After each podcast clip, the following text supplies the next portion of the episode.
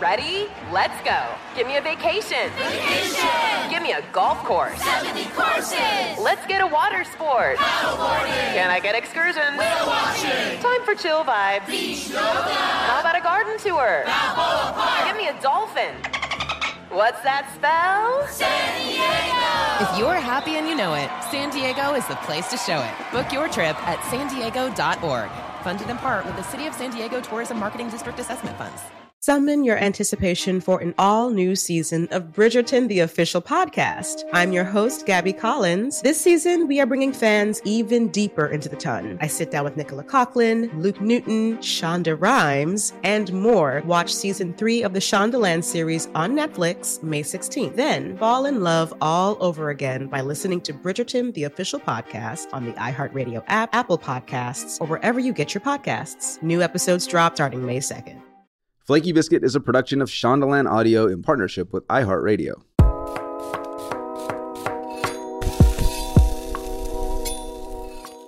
Welcome to Flaky Biscuit, where each episode we are cooking up delicious morsels of nostalgia. Oh, I love that. you know what I'm talking about? These are meals and recipes that have comforted and guided our guests to success. That means that each episode I'm creating a recipe from scratch and literally hand delivering it to my guests. I feel so honored. These recipes, I hope that you are also making at home and maybe even giving me advice on where I went right, where I went wrong, what, what could I have done better, as if y'all know. No, I'm, just, I'm just playing. I think that food plays such an important role in our lives. You know, I'm sitting here in a room full of people, and I guarantee you, everyone in this room is thinking about food. My name is Bryan Ford, and I have someone very, very, very very warm and amazing and special. Thank by you. the way, who greeted me with one of the best hugs I've ever received in my life. My guest today is an accomplished chef and TV personality, celebrated by fans and peers alike for his creative global cuisine, with his signature cooking style, charisma, and infectious sense of humor, which I ain't gonna lie, I had that written down, infectious sense of humor, and I was like, we'll see about that. But I, you've done funnier than a mug. Oh, thank you. one, of the, one of the a lot of people- pressure. well, they'll see. They'll see. He has captivated audiences and built a loyal following across his social channels. And not only that, my man's got a background in marriage and family therapy. So, babe, we might need to um, have a little sidebar. We'll, we'll chat after. yeah. or chat during, whatever. or chat during. Meet my impressive, amazing guest, Chef Ronnie Woo. Welcome to Flaky Biscuit. Oh, thank you for having me. That was the best intro ever. Yo. Like I feel like we've been best friends for That's like was- years, and I just met you today. so, where'd you come from? You jet lagged? Yeah, randomly my family planned this very last minute trip to Japan. And I rarely seldom get to like just go on trips with just my sisters and just my parents because you know I'm married and one of my sisters is married. There's three kids and I love them to death. But you know when the kids go, it's always like them. It's about them. Yeah. So it was really nice to just be with us adults and like actually like talk to my sisters without interruptions. Yeah. So, you had to jump at that last minute trip, man. You Yeah, had to- totally. It was a long flight for like five nights. Yeah. Oh. Yeah, four days and five nights. Damn, that man went to Japan for for a couple days. Yeah, Like, I love my family though. and like the thing with our family is like all we do is eat. Ever since we were young, like my parents would plan trips around places that were like foodie places. Yeah. There was always very much like what are the restaurants they're like? What's the food like? If it's not good, we're not going to go. They Yeah. weren't like, where are the temples? Where are the shrines? Like, where's the historical sites? It wasn't like that. It Yeah. was like, where's the food? yeah, yeah. Yo, I'm, you already know I'm the same way, man. I don't like to play in places they ain't got no good food. Right? Like, hey, no disrespect. Hope no one in here is German, but like, hey, Germany, dog, like you, you cool, but like, bro, where was the food at? Like, where was the seasoning? Oh, totally. Oh, totally. I, I can't even tell you, like, there's some European countries, which I won't name. you don't want to join me in calling out a whole country and shitting on. No, I don't want them coming for me. I don't Are know you what kind of vendetta they'll have on me. Oh, because your last name seems like it could be German. it could be. But you're not. Oh shit, are you? Ger- Fuck. Damn it. All right, Bryan's just offended. One German in our in our room right now. Oh man, I feel so bad because Nick is my dog. Nick, Nick's the audio producer here at Flaky Biscuit, and um, I think I owe him a lot of biscuits. Anyway, so yeah, talk to me about the food in Japan, man. I never been, so like, what? you got to go. Well, I got a shellfish allergy. Oh, okay. Well, then you definitely should still need to go. And There's other things than shellfish. What about the dashi? It's not, you know what I'm saying? Like, Dashi isn't that made with seaweed? But is it used in? I think it has shrimp uh, Fuck me, man. I should know this too. I I'm was like, just bo- there. Both, both of us should know this. I'm not Japanese though. I'm Chinese, so technically I'm, you know, not obligated to know that. yeah. Well, I guess like my point is like a, a lot of things have traces or remnants of like oyster or shrimp within the cuisine, even if it's you know a rice dish or something. So I get I get scared. totally. Because what happens? Will you die? I'll cease to exist. Really? You'll just like vanish into thin air. That's probably what Nick wants right now. But uh, so what was the best thing you had on your trip? The thing is, I am a voracious eater and I eat an insane amount of food. Like people look at me and they're like, "Oh, you don't eat." And I'm like, "No."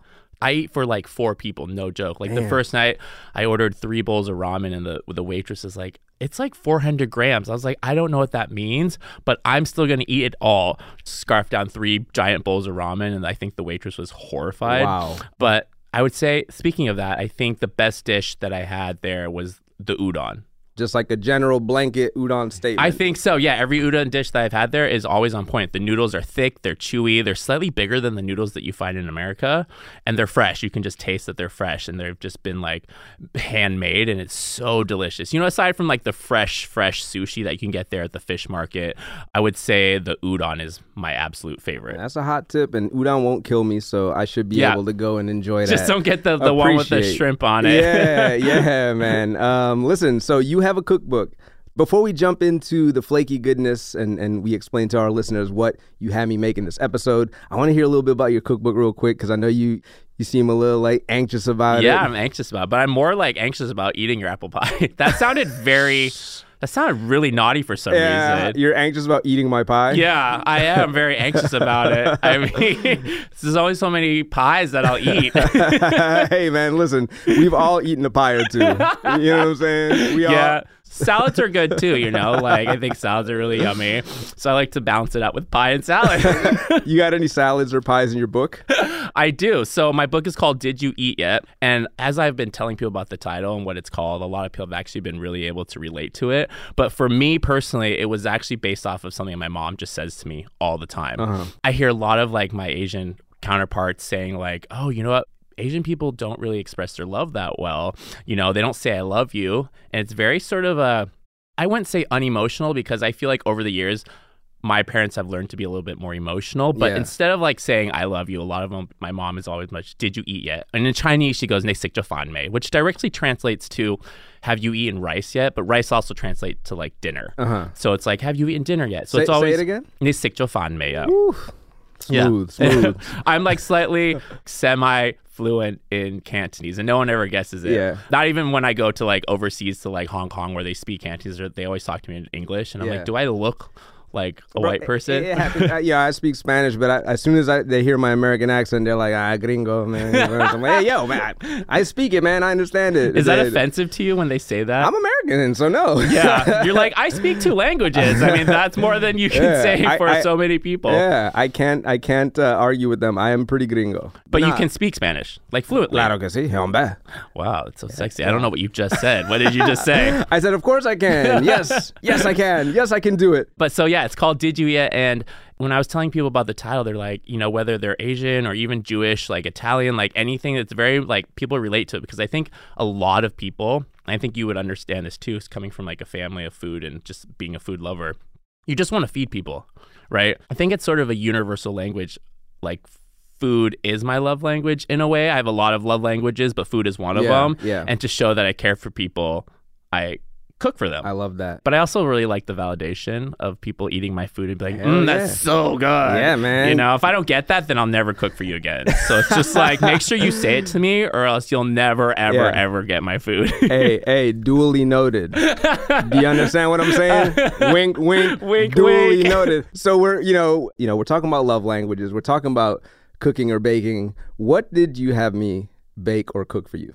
So when I was younger, my grandmother would when we'd go grocery shopping, she'd always like get the main groceries and then we'd always go down like the baked goods aisle.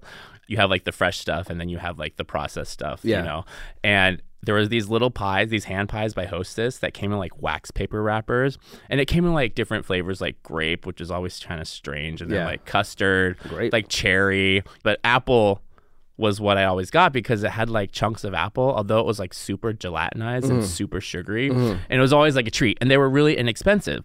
And so my grandmother would always pick up a couple, and my mom would start doing it too. And growing up as an Asian kid in America, you're kind of like always wanting to fit in. And I think food was also a way of fitting in as well mm-hmm. because, you know, my mom obviously would pack me different types of lunches Right. than the other kids at school. So whenever I got something that was very American, such as these apple pies, these like hand apple pies by Hostess, which is like hands down American, you know, yeah, make man. like Twinkies Hostess, and bro. stuff it's- like that. Are you kidding me? Hostess is the best bakery of all time. in the whole universe. in all of baking history, Hostess easily ranks in the top three. So yeah, they definitely make delicious things and iconic things too. Yeah. And they still make these pies to this day. And every time I, you know, will let myself eat one, it's very nostalgic for me because I think of my grandmother who did pass away last year. I'm sorry to hear that, bro. Yeah, it's- sorry to hear that. Yeah, it's unfortunate. She had a really full life though. My grandfather had died in 2015, so like a few years back. So she had been alone for a little while, and Mm-hmm. I think the pandemic really did her in a little bit. And I think she was ready. So. Mm-hmm. She celebrated her last birthday with my family, and she died that same night. So it almost felt like it was like she got her last hurrah. She got to eat some cake. She spent it with my entire family, and then she passed away. So not to be a No, Debbie Downer. no, I'm sorry to sad hear that she's not here, but I'm also happy. She, I think she's with my grandpa now, and Yeah, she definitely is with your grandpa, life, and yeah. I hope that what I made for you today can bring. I mean, th- this these are tough shoes to fill. I mean, this nostalgia that you have is is very very close and personal to your heart. So don't fuck this up, Bryan. pretty much, yeah. I'm, gonna have I'm- I'm- really bad memories after this. We're dancing around the fact that if I mess this up, I might ruin his memories with his uh, My grandmother. That is not, great. We might, we, might have No. to, we might have to cancel Flaky Biscuit. Wait, so what? When Bridget and I were doing research about this, there's like deep, deep hostess like stuff. that sounds very dangerous and and dark. th- it's actually not dangerous and dark, but it's kind of weird because they used to do the promos and commercials with like Spider Man and stuff like that. Did you ever? No. Did you ever note the Ninja Turtles had a specific Hostess pie? they did. and they did a whole ad campaign and they were like green right mm-hmm. could you imagine eating a green hostess pie I mean, I'm sure at the age that I was when my grandmother first started, though, I would think it's cool. But you were just getting the regular the regular I was just de- getting you the were just getting the regular regular like describe a hostess apple pie to me man. Like you know what i'm saying? So i grew up in new orleans. We had hubig's pies. I don't know if you know I about haven't heard of hubig's pies. Is that like a hostess there, but a smaller it's, version? it's a smaller that's exactly what it is ron but you know i know that sensation when i used to eat one. Like i want you to tell me and the listeners the exact romantic specifics behind what it feels like to have the hostess pie open it up and take a bite okay.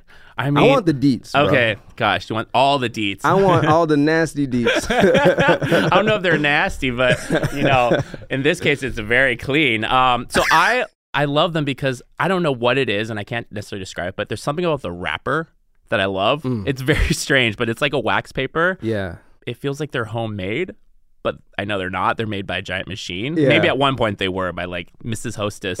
but like I think, you know, at this point they're mass produced. But something about the wrapper, the way it feels and the way it sounds, hey babe can you go wrap that pie for me real Yeah. quick it's like i'm asking you about the pie it's like a me about- high quality wrapper and it's just like i don't know damn it's easy to open so i'm not like struggling and, and like some plastic wrapper i don't know why i keep talking about the wrapper you wanted the details it's like only wrappers Yo, we, imagine You're not go- alone, actually. There was like a ton of blogs that were talking about just specifically the rapper. Really? Yeah. okay, so i'm not a big So weirdo You're not a big weirdo, but what we should do is approach Hostess to make like a special Ronnie Woo rapper. Wrapper. yeah Anyway, proceed, please.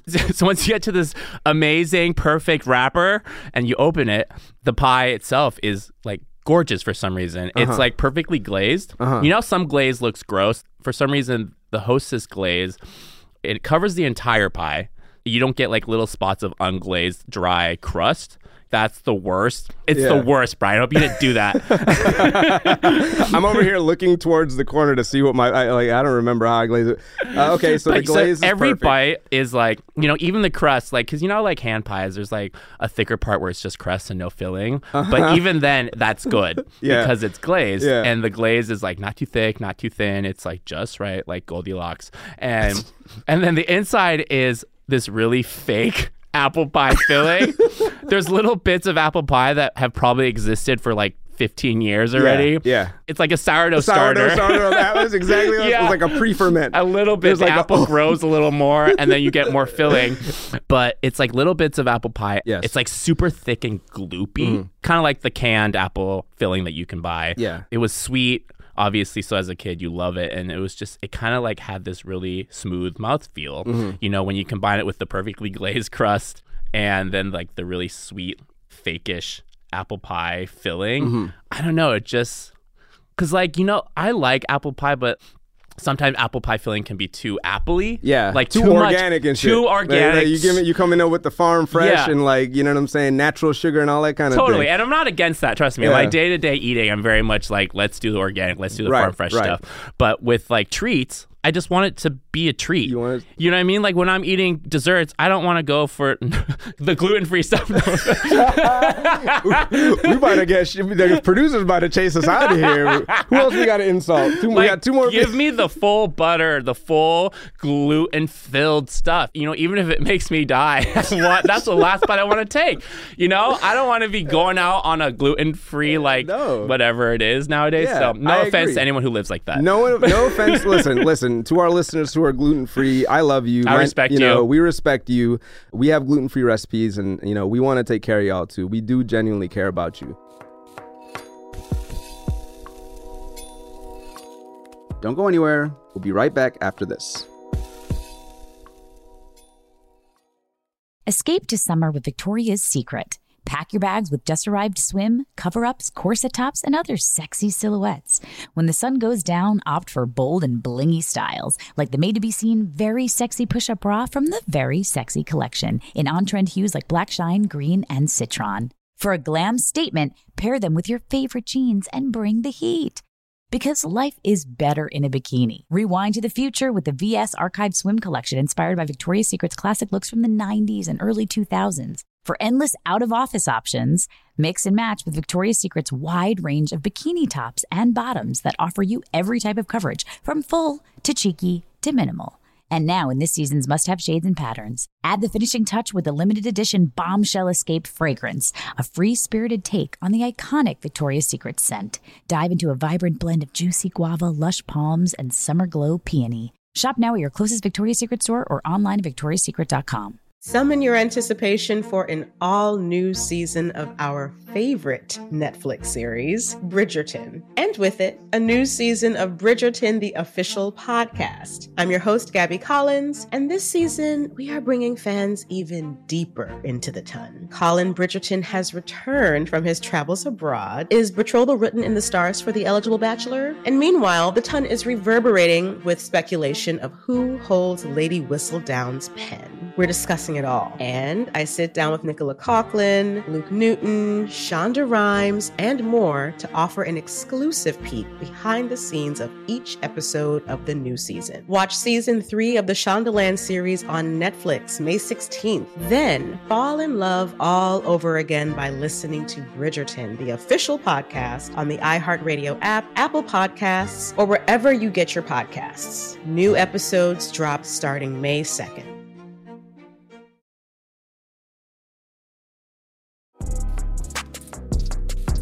All right, all right. Let's just jump back in. So, between the nostalgia involved with this dish and the way you just described a hostess apple pie, I don't know if I'm gonna make it, man. I, th- I, think so. First of all, I think we need to get the pie over here. Uh, the, the, the lovely so Bridget will be grabbing the pie. It is not in a, in a wax wrapper. I know I'm losing points. I'm uh, it's coming on a plate. I know Thank I'm you. automatically losing points. Ooh, it's gorgeous. no, this is gorgeous. So before you take a bite, I want to I want to kind of briefly let you know and the listeners what I did. You already know the recipe is going to be found on shondaland.com. Huh? You already know what it is, baby. Let's roll, baby. I want to see y'all making this recipe, baby. So what I So here's the thing. When I typically make hand pies or pastries in general, I don't usually I don't make that many pies, okay? So if I was to make an, a hand pie normally, I would do it with like a puff pastry or a like a media luna dough, also known as croissant dough. Ooh, I love the way you said it. What is it? How do you uh, say it? How do you describe it? media luna. Is that That's a sidebar, but basically that's an Argentine pastry that's okay? um, Similar. Similar. It's like a, a, a layered flaky. I typically, pastry. yeah, I would typically make a hand pie with a more flaky, uh, layered, laminated situation because I'm more experienced with that. Yeah. So, and also like when you think about a hostess pie, like you said, that mouthfeel, the crust, it just kind of crumbles and melts into the mouth. So it's like, okay, I got to make it. I got to make it reminiscent of that. I can't make something too artisanal because then it's not going to be a hostess hand pie. Yeah. You know what I mean? Like if I pulled up with like this perfect puff pastry, you'd be like, I'd love it. Trust course, me, yeah. I would eat it, all of it, every last yeah, crumb. Yeah. so, you know, I made the dough, very simple, cold butter and all that kind of thing. And the filling, very simple. I don't know if you have an apple preference in general. I think I use Pink Ladies. I like pink ladies, got- honey crisp, galas, Yeah, Honey Crisp. anything. We was talking about what McIntosh. Right, yeah, yo. Cosmic. He was talking so much trash about Red Delicious. Red Delicious is the worst apple of all time, and I could have a whole podcast about why. It's like ashy. It's It used bro, to be great. It used to be No. the best apple, but then they over farmed it and then it became Really? the worst apple. Was it because it was the only apple? Flaky facts by Bridget talking about over farm. Listen, over farmed or under farmed, they they don't messed it up. Yeah. It's true. they like don't messed it up. incest. They over. They, it's like the forest people that just kept breeding with each other. It tastes like you know, I don't know. Is that a good comparison? yeah, no, it is because because red delicious apples taste like styrofoam and cardboard put together. Yeah. under the illusion that it's an apple. Totally. God, they're so bad. It's anyway, true. so I peel these pink ladies because you already know you got to keep it nice and right for the ladies.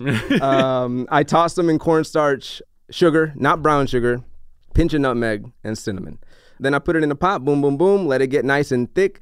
I didn't want it to get too dark because I noticed with Hostess apple pie is the filling is not that dark. It's not that it's dark. Like, it's like weirdly Light colored. Bro, I've made a lot of apple pie fillings, and there's never, it's not beige, bro. Yeah, it's like a tan color. I don't know what kind of red dye number eight they be putting, yellow yellow dye number sixteen. Anyway, so I baked it, and now it's in front of you, and I think I think the moment has come. We've come a long way from hugging at the door to right now.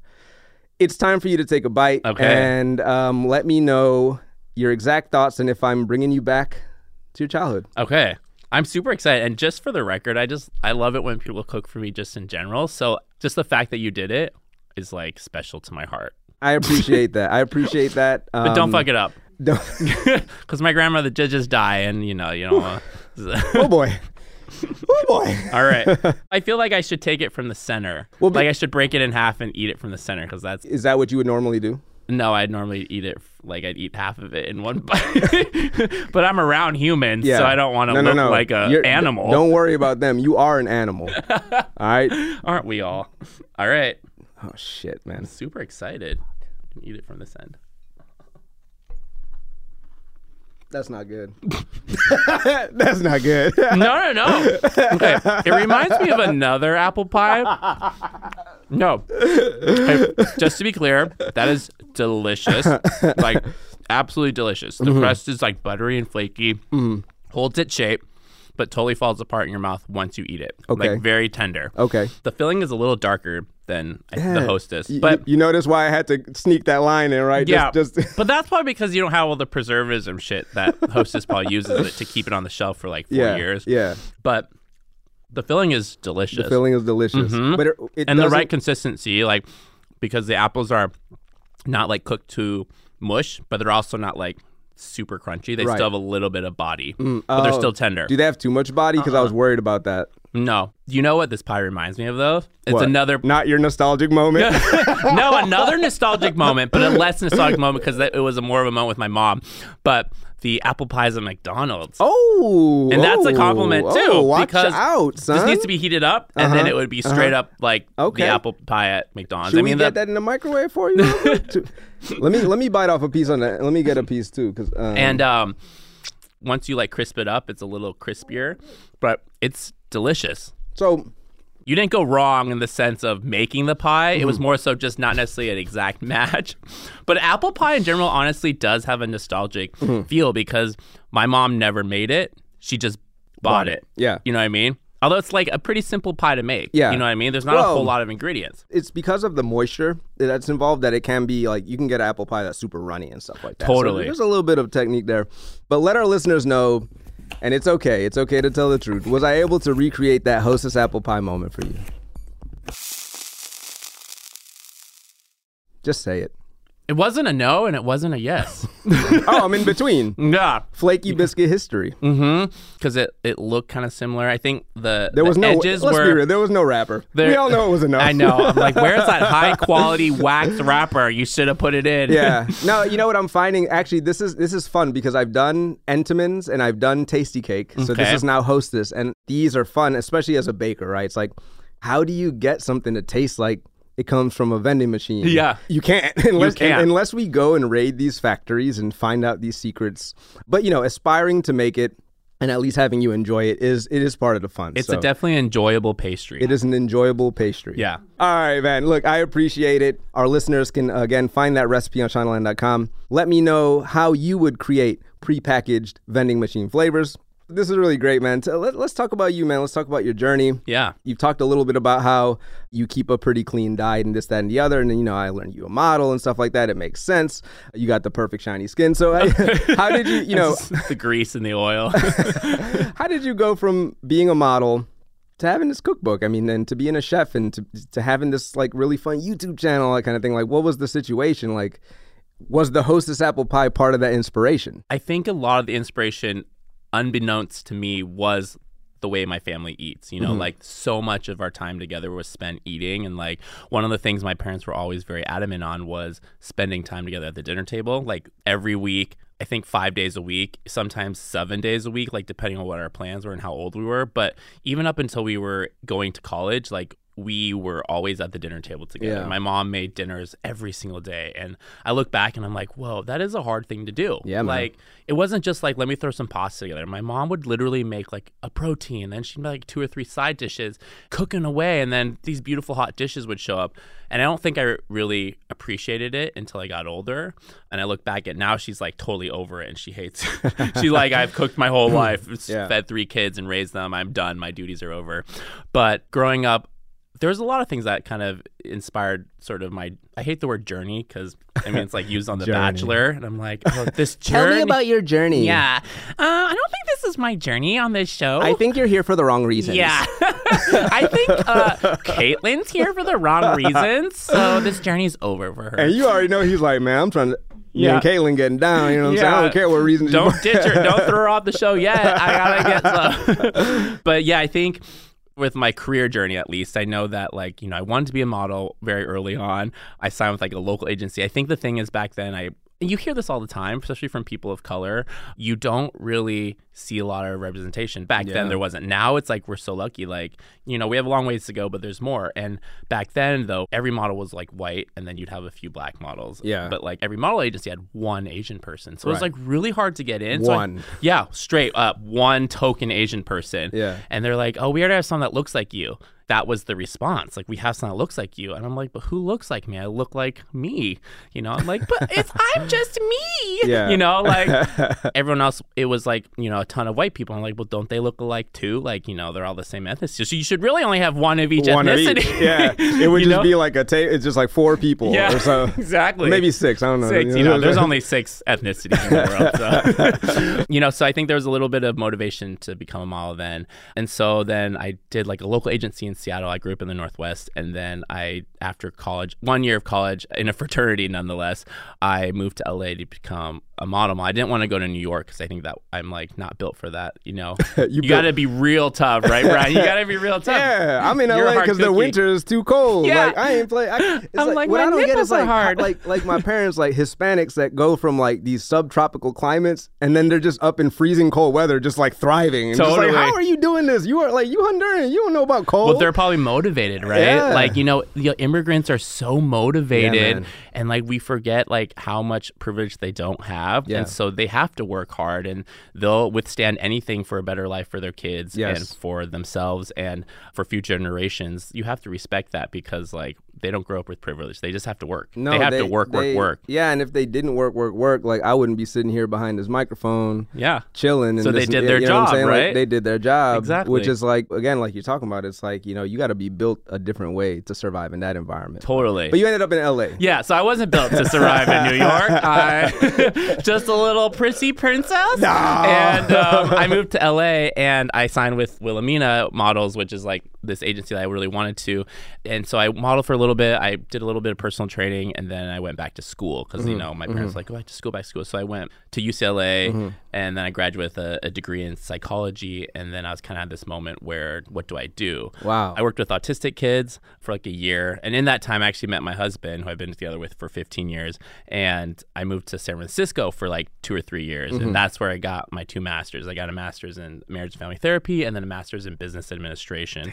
Mainly because I didn't know what I was wanting to do. Yeah. I thought I wanted to be a relationships therapist to tell people what to do. Uh-huh. Right. Because I love doing that. Just tell Like, me what to I do. love bossing people around and like, no, take my advice. Dump that bitch. you know? Like, oh my God, that's a red flag. He doesn't like mushrooms? Ew. You know, stuff like that. The thing is, like, I think my personality is too, like, in your face to be a therapist. And I think I knew that once I did, like, a year of internship. And it's just like, you have to be really patient and I was going to say compassionate. Not that I'm not compassionate because I am, but just like, I think I would get too involved and, like, emotionally Oh, attached to my oh, clients. right, so I right. feel really bad. And And start you- texting them at night, be like, "Hey man, you talking you to John?" Or like, Yeah. "What's going on, man? Give me the deets." keeping you accountable, you know. But uh, and so, at this point, food. Are you cooking? Are you? Chef? I mean, how you've created a whole career, a whole life. Li- li- you know what I'm saying? Like, uh, where was the food element Totally. here? Like, has that been brewing? Or yeah, so the food elements have always been brewing. Just you know, like earlier, I was like I mentioned that my family loves food, so that was always brewing, but it wasn't always an option that was presented by my parents. You know, it was always like very typical, be a doctor or a lawyer. So that was always in the back of my mind. But I did like pre med courses and all that stuff, and I failed like every single one. Mm. I remember like applying for like a chemistry course and like biology and biology. I'm pretty good at because I like bodies and like you know animals and things like that. But like chemistry, I was like, I don't know what these like these letters mean. double covalent bonds. Yeah, I don't know what that fuck is. Like, like, is that a is that People a always tell me like, "Bake? Oh, you're a baker. You must know science and math." I'm like, I mean, dog, I got Excel for my math, and I don't know nothing about science. just covalent bonds. just covalent, double, double covalent. Oh, bonds. double covalent. Well, I'm into triple covalent bonds, so I don't know what you're talking about. But yeah, so then I, it's always been brewing like food, and then I, when I met my husband, we did long distance for six months, Mm-hmm. and thing that we bonded on was like eating. And every time he'd visit me, you know, I was 23 at the time, so I was a lot. I didn't have money, so he'd visit me more often. So I'd always cook for him as like to show him that I appreciated him Oh, visiting nice, me. nice. And we saw each other every single weekend for six months until, you know, I was young and dumb. I moved up to San Francisco to be with him. But essentially, the food was always brewing. It was kind of like, and that Right. sort of awoken my love for making food and sort of like being, whoa, like I can actually do this. And oh, I do this because I actually like care for people. Mm-hmm. I'm like, oh my God, I have a heart. Like, I want to cook for others. like, I'm not, a Yeah. I don't have a black heart. So that was brewing. But then after I graduated, that was when I sort of had my epiphany. Right. Because I was like, well, I, I'm not a good therapist in the sense that I, I have a hard time sitting in that space as a therapist. And I respect therapists. Like, we have a therapist for our relationship, and I think everyone should have a therapist. There's a total shortage of Mm-hmm. Therapists, percent. you know? Yeah. And so I was like, what do I really want to do? I had this moment where I was like, I'm still young. What do I love? I love cooking. Why don't I try my hand at this and Mm-hmm. see if I can do it? And so I actually like locked myself in the kitchen for like another six months because I couldn't do any more schooling because I was I already just was doing like simultaneous master's degrees. So I come back to culinary school. So I just locked myself in the kitchen. I was like, either I can do this or I can't. And then after I finished that, I started my private chef company called The Delicious Cook. I actually my first clients were just these two gay this older gay couple that you know my husband always jokes that they probably wanted to like They wanted your apple pie. they wanted my apple pie and salad. And um, so they hired me and I am so grateful to them because well they first of all I did not give them apple pie and salad. I didn't have to you know. They were amazing perfectly lovely and that first event lasted for like five hours Damn. they're supposed to eat at seven they didn't eat until like 11 Oh, because I was still cooking Uh-huh. and ever since I learned everything I needed to know from that one event. They didn't kick you out they the did house. not kick. No, they were Boy, so gracious. yeah, they were drinking. So luckily, thank you for alcohol. Uh-huh, you know uh-huh, uh-huh. that saved my ass. But ever since that first event, I was like, I'll never make this mistake again. And then my business kind of just kind of took off. Yeah. You know, they even tipped me, and I was like, I did not deserve this. Right. I don't even deserve to be paid. I'm Right. like, this should be on the house. Comp. Yeah, and so I did that, and around the time I was like, oh, like food TV seems fun, you know. And I got my first show when I was 30. Didn't know what the fuck I was doing, but it was like such a great time. And then, um, like seven years later, I have my cook, my first cookbook, and for me, is like this is a huge dream of mine, like Yeah. because I pitched it multiple times. It wasn't just like the first time. I wasn't offered a book, you know. Yeah. It was like I had to really work for it. And then I finally landed on like the perfect editor, the perfect publisher. And I got to make the exact book that I wanted to. And not only that, I got to make it during the pandemic, which Mm-hmm. honestly was such a blessing because I just got to stay at home and I shot everything in the book. You know, my husband shot all the photos that I couldn't take of me. And it was just sort of like this like project that we did together. And it came out exactly how I wanted it to come out. That's So, amazing. Yeah, man. I'm like super congratulations on you. that, by the way. I Thank mean, you. because it's uh, I'm not gonna say the word journey because I was, I was about to say, but no, but your your path's interesting because you started cooking. And I'm I'm curious in that the first six months when you when you you said you locked yourself in the kitchen. Yeah. What kind of food were you cooking? What Everything. Were you cooking culturally? Were you cooking just anything you could? get your- Technical. It was all You were- technical. You were, going to technical. Yeah, I was route. going to technical town. It was kind of like, can I do this? going to technical town. I'm going to technical town. But keep in mind, I'm not a serious chef. Yeah. And I'm not super technical in Yeah. my method. I just wanted to know I can do it if I need it. You just wanted to visit technical Correct. town. You didn't want to. You to didn't want to move there. move there. No, Yeah. no, I like no, going back to, like, Yeah, I you don't live know, in technical town. Town. Yeah, yeah, yeah, yeah, yeah. Like I just don't think food is that. It's ultimately it's like, does it taste good? Like, Yes. does it taste good? No matter how you got to that delicious dish, I don't care how you got to it. Yeah. If it tastes good, it tastes I good. I agree 100%. So that's how I feel. I know a lot of chefs can be really like sticklers. I know that's not how it's done, but I I'm think like, that's that comes from within. That's some unresolved trauma or some kind of like unresolved issue that you have as a as a cook or a baker or a chef. If you're like, you know, people that cut a loaf of bread open, you're like, well, my crumb structure could have been better. I'm like, Doug, does it taste good? Can you toast it? Can you put butter on it? Yeah. Can you put butter on that bread and share it with your family? Then what you talking Then about? it- it's delicious. So we visit technical town Yeah. and then we leave. Correct. Because you gotta You learn. learn some you- stuff. You gotta go. Be hold on. Let me. What they doing in technical town right now? Yeah. oh, they got. Oh, they got this new fly. Okay, got it. yeah, yeah, yeah. Exactly. You need to be, know what's going on. Yeah. But you got to also like forge your own path and build your own village. I that like- sounds so stupid. Forge your, no, we're gonna take that sound bite. That sounds- Ronnie Woo says you must forge your own path. and, build your own village. and build your own village. We'll be back after these messages from our sponsors.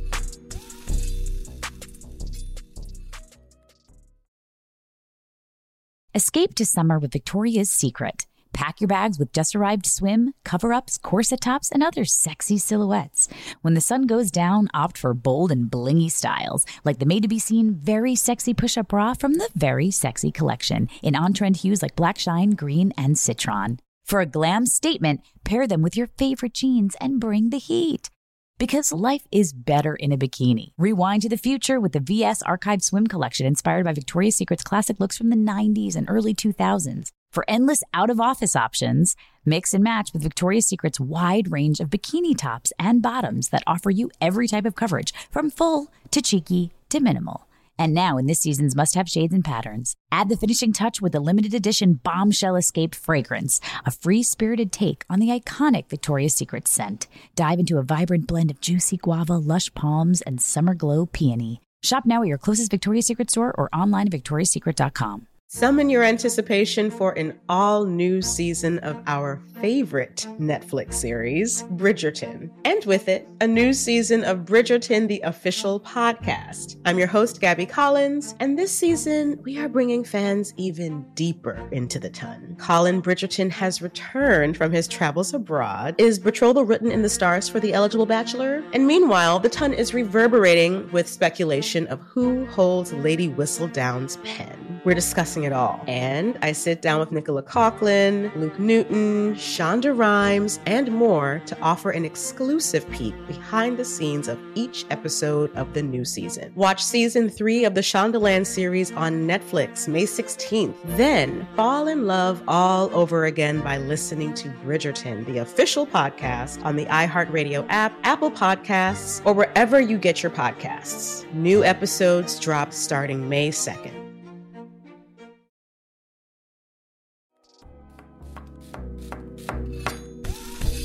Hey, it's Bryan again.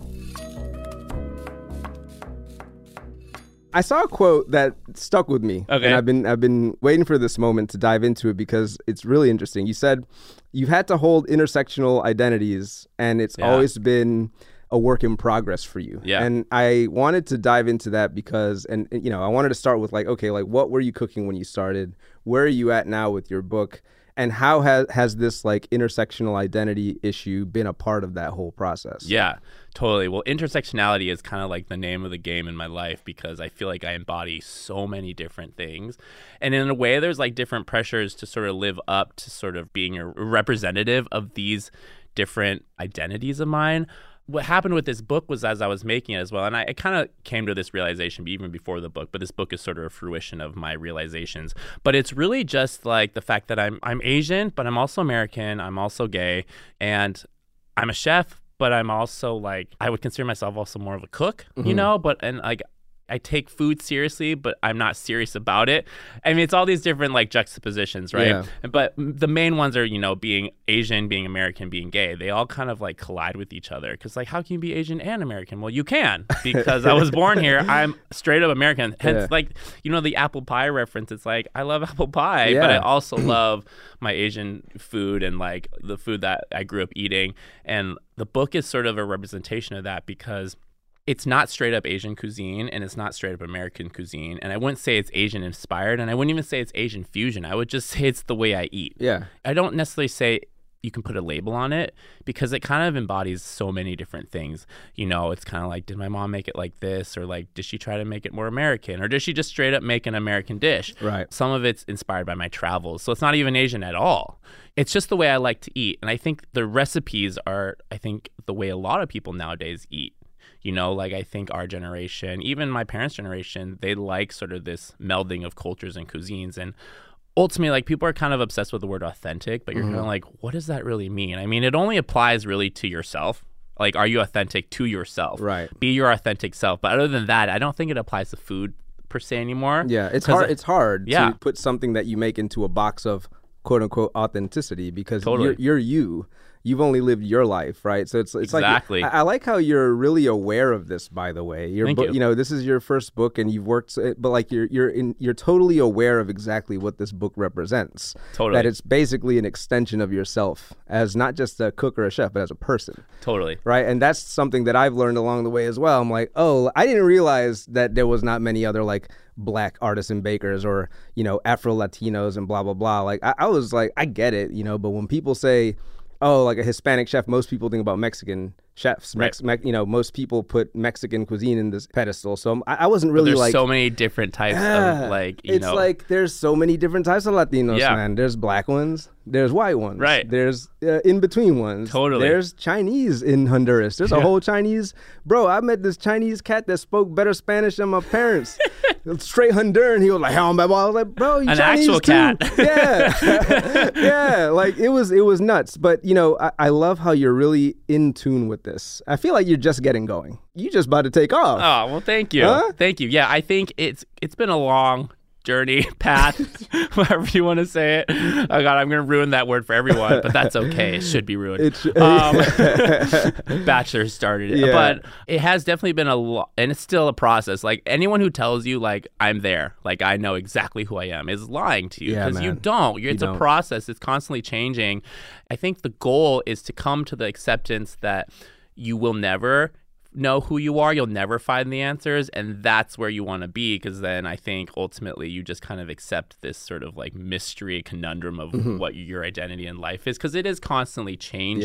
Yeah, it does. You know what I mean? And the media, the media sways it too. I don't know if you've ever felt more or less empowered based on what's going on in the media at, at a certain time. It's like I feel more empowered to be Afro Latino than ever because Yeah. everybody's on board with it all of a sudden. But when I was growing up, being called the N word every day and no one, God. you know, like I was not empowered at all. I was like, I was trying to be white, right? I Yeah. was trying to be more of a white Like situation, assimilate, a- yeah. more. But now I feel very much like, oh hell yeah, I'm black as hell. Yeah, I'm you should you should own it. You know what I mean? Yeah. Because ultimately you can't be anybody else. Like No. you can't change the color of your skin. no. But the book itself is not a serious book. You know, I think the recipes are serious in the sense that they're like legitimate recipes.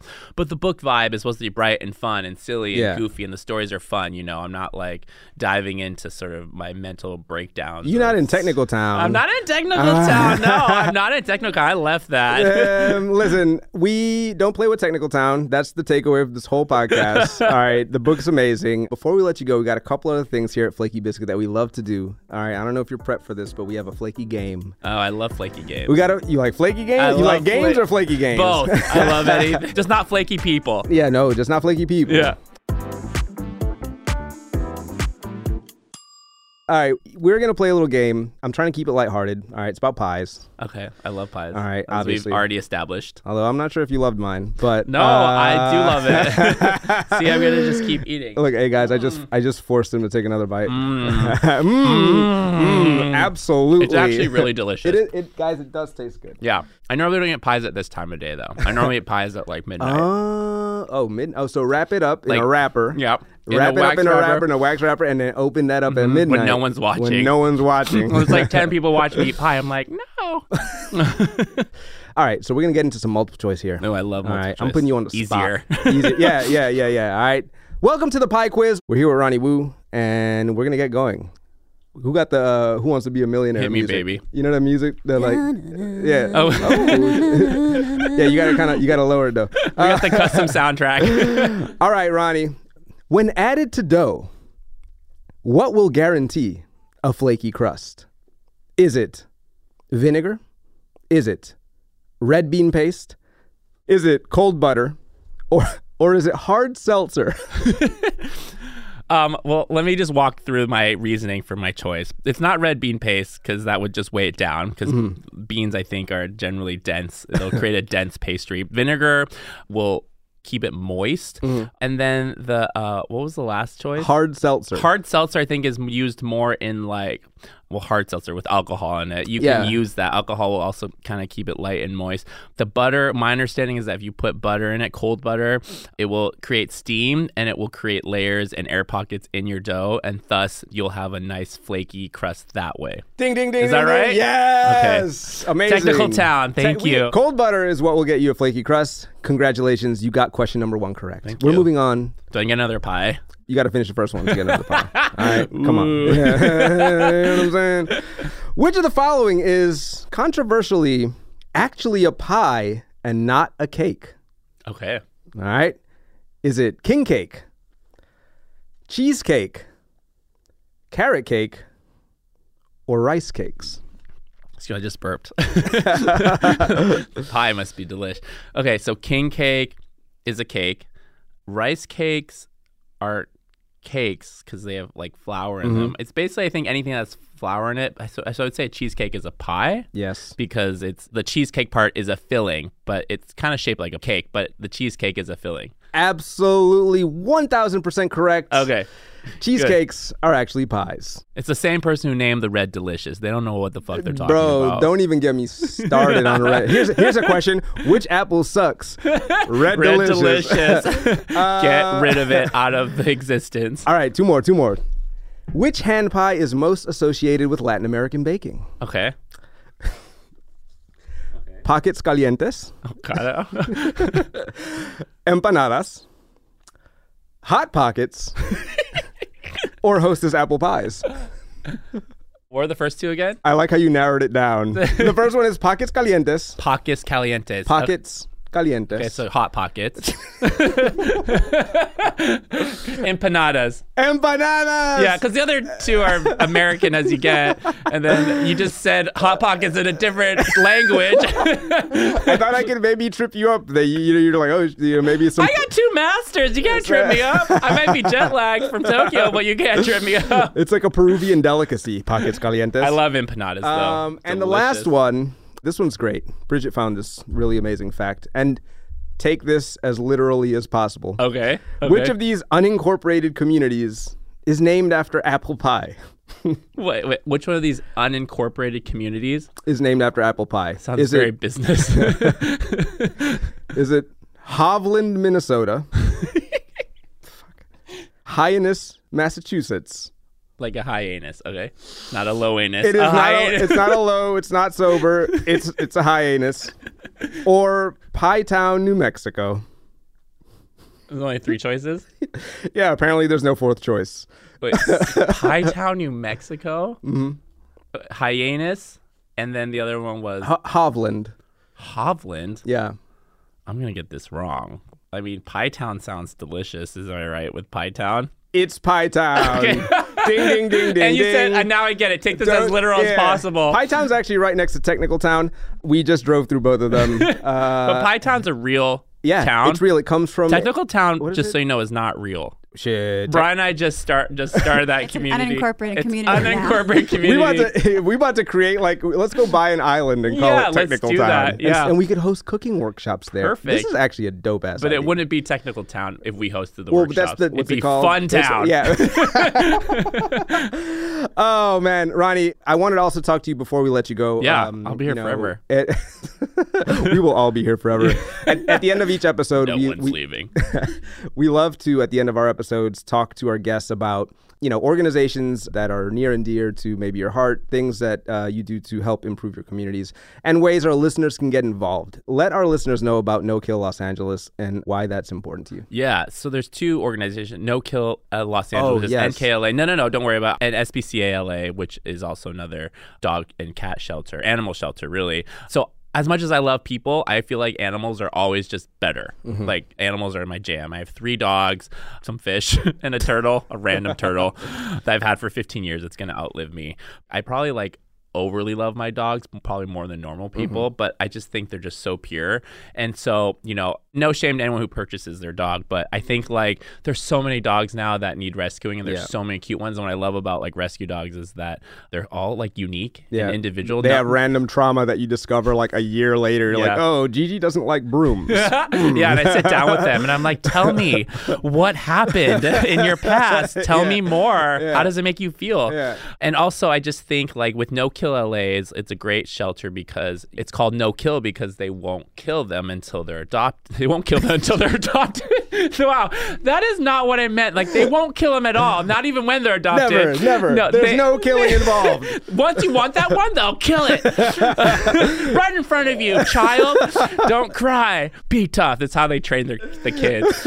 Um, stop crying, you little bitch. Um, it's more so they won't, the dog will never sort of be euthanized. And so if some people are skittish, like my husband is kind of skittish about like actual shelters because you look at them and you're like, some of these dogs are going to be euthanized. If you go to NKLA, you know that all of them are going to be rescued no matter what. Yeah. And if if they're not, they're going to stay there. You know, and they they have these like nice kennels and they get played with and stuff. It's a really nice facility. But once you adopt one, you know n- another one will replace it. If the sort of idea that you can't save all of them, but you can at least save one or two or three, like me, you can adopt them. And so I just think there's just so many dogs that need adopting, and so like why not? I just think it's it's a great cause and I just always encourage people to adopt. I try to get everyone to get a dog. Yeah. I'm like, just know it's a commitment because it's like I always remind people like, you know, I'm a huge dog advocate and you know, I, during the pandemic a lot of people had adopted dogs and I adopted a dog during the pandemic, but I sort of knew what it entailed and a lot of people adopted it for like this temporary companionship. So now now they're like Mm-hmm. And then they brought 'em- returning and then they back brought to the 'em back, and that's messed up, And it's pissing me off. Yeah. Like I'm just like, what the hell are you thinking? Like, did you think the dog was gonna live for two years? Like, no, it's a ten to fifteen to twenty Yeah. year sometime Yeah. commitment. And the thing is, like, you're the whole dog's world. The dog only knows you and that house that you guys live in or the apartment, and it's really important. So I always remind people to adopt, but also know that the commitment is. 10 to 15 years but it's so rewarding Yeah. because they're amazing i don't know do you like dogs bryan We have we both have rescues. Oh, good. I have. I Okay, have, phew. You know, Gigi came from Hialeah, Florida. She's like kind of a pit mix, and she was most likely used to breed pit bulls Ugh. for whatever reason people do. But she's super Yeah. sweet. And Odie, Bridget got in Colorado. His name was Formerly CJ. CJ. Yeah, he formerly ran the known- streets. Uh, sometimes you gotta sometimes you gotta change Yeah. their names yeah yeah, yeah. CJ, CJ like sounds he- a little He sketch. might have did some. All right, so uh, let our listeners know. Obviously, so you know, how can we support No Kill Los Angeles? Obviously, if you're going to get a dog, this would be a great place to go. And in terms of the Society for the Prevention of Cruelty to Animals, um, is there like a donation or Yeah, you volunteers or? yeah, and it doesn't have to be NKLA or you know you know SPCALA. It, it can be any sort of dog rescue Mm-hmm. organization. Like you know they can all use money for dog beds and dog food and stuff. So it's, a- it's if you can adopt a Oh, dog dog, beds. you know I know Dog beds. they're so cute. Dog beds are so cute. Gigi and Odie, ha- so their beds are on each side of the bed, and like they just like keep switching beds. yeah, do So- they? yeah, some days like Gigi will be on her bed, and some days like Odie's on her bed. I don't know. Anyway, Dog beds are cute for some reason. They are. They start to smell after a while. Yeah, but- but we'll have that information for our listeners in the show notes uh, to make sure you can get involved. Ronnie Woo, my dog, No pun intended. Uh, I don't care. I can be your dog. I love dogs. It was an absolute pleasure to chat with you. Thank you so much for coming to Flaky Biscuit. Thank you for having me. That was such a joy. Thank you all so much for listening to today's episode. If you like Flaky Biscuit, you already know what to do. Make sure that we are the number one food podcast to have ever existed. Leave us some reviews, leave us some ratings. If you want my hostess inspired apple hand pie recipe, find it on shondaland.com. And of course, as usual, I want to know how it goes. Tag me at Artisan Bryan, tag Ronnie, that's at Ronnie C. Woo, and tag Shondaland. We really want to see your process. Make sure that you're tagging us and, and send us messages, leave us comments, get into the Discord to talk to me. Let me know if y'all can make the wax wrapper, because I I did not. and make sure you go grab Ronnie's book, Did You Eat Yet? Out now wherever you get your books. And here's a little tip in terms of making this hand pie roll the crust a little bit thick so that you can get that nice mouth feel that's reminiscent of the hostess pie. All right. If it's too thin, it might break apart in the oven. So that's my that's my little tip. But you know, you already know what it is, man. Feel free to do your own thing. And don't forget to check out spcala.com and nkla.org, where you can adopt or donate to save a pet today. You can find all the links and social handles I've mentioned in the show notes for this episode. Flaky Biscuit is executive produced by Sandy Bailey, Alex Alche, Lauren Homan, Tyler Klang, and Gabrielle Collins. Our creative producer is Bridget Kenna, and our editor and producer is Nicholas Harder, with music by Crucial. Recipes from Flaky Biscuit can be found each week on shondaland.com. Subscribe to the Shondaland YouTube channel for more Flaky Biscuit content. Flaky Biscuit is a production of Shondaland Audio in partnership with iHeartRadio. For more podcasts from Shondaland Audio, visit the iHeartRadio app, Apple Podcasts, or wherever you listen to your favorite shows. Summon your anticipation for an all new season of Bridgerton, the official podcast. I'm your host, Gabby Collins. This season, we are bringing fans even deeper into the ton. I sit down with Nicola Coughlan, Luke Newton, Shonda Rhimes, and more. Watch season three of the Shondaland series on Netflix May 16th. Then fall in love all over again by listening to Bridgerton, the official podcast on the iHeartRadio app, Apple Podcasts, or wherever you get your podcasts. New episodes drop starting May 2nd.